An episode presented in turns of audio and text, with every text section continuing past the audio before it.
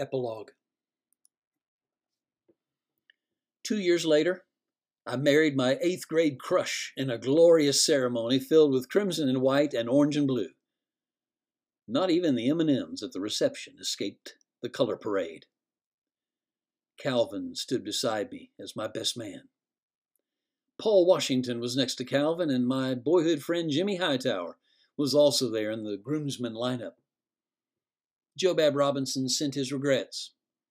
He was fully involved at Oxford in a clinical trial of a potential game changing cancer drug.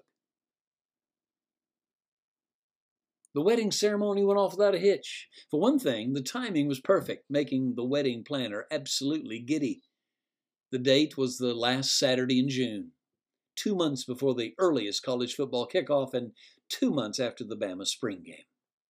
At Bryant Denny, it's not unusual to have 92,000 show up for that event to see the talent they can look forward to in the fall. So, in deference to that annual ritual, bypassing a late April wedding date was imperative.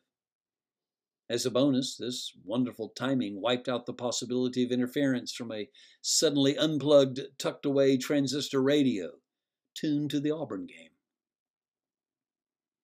With shouts of joy and feasting and smiles all around, Betty Jean and I were now a house united. I wondered if ours with the first marriage vows with the proclamations of Roll Tide and War Eagle uttered in the same ceremony.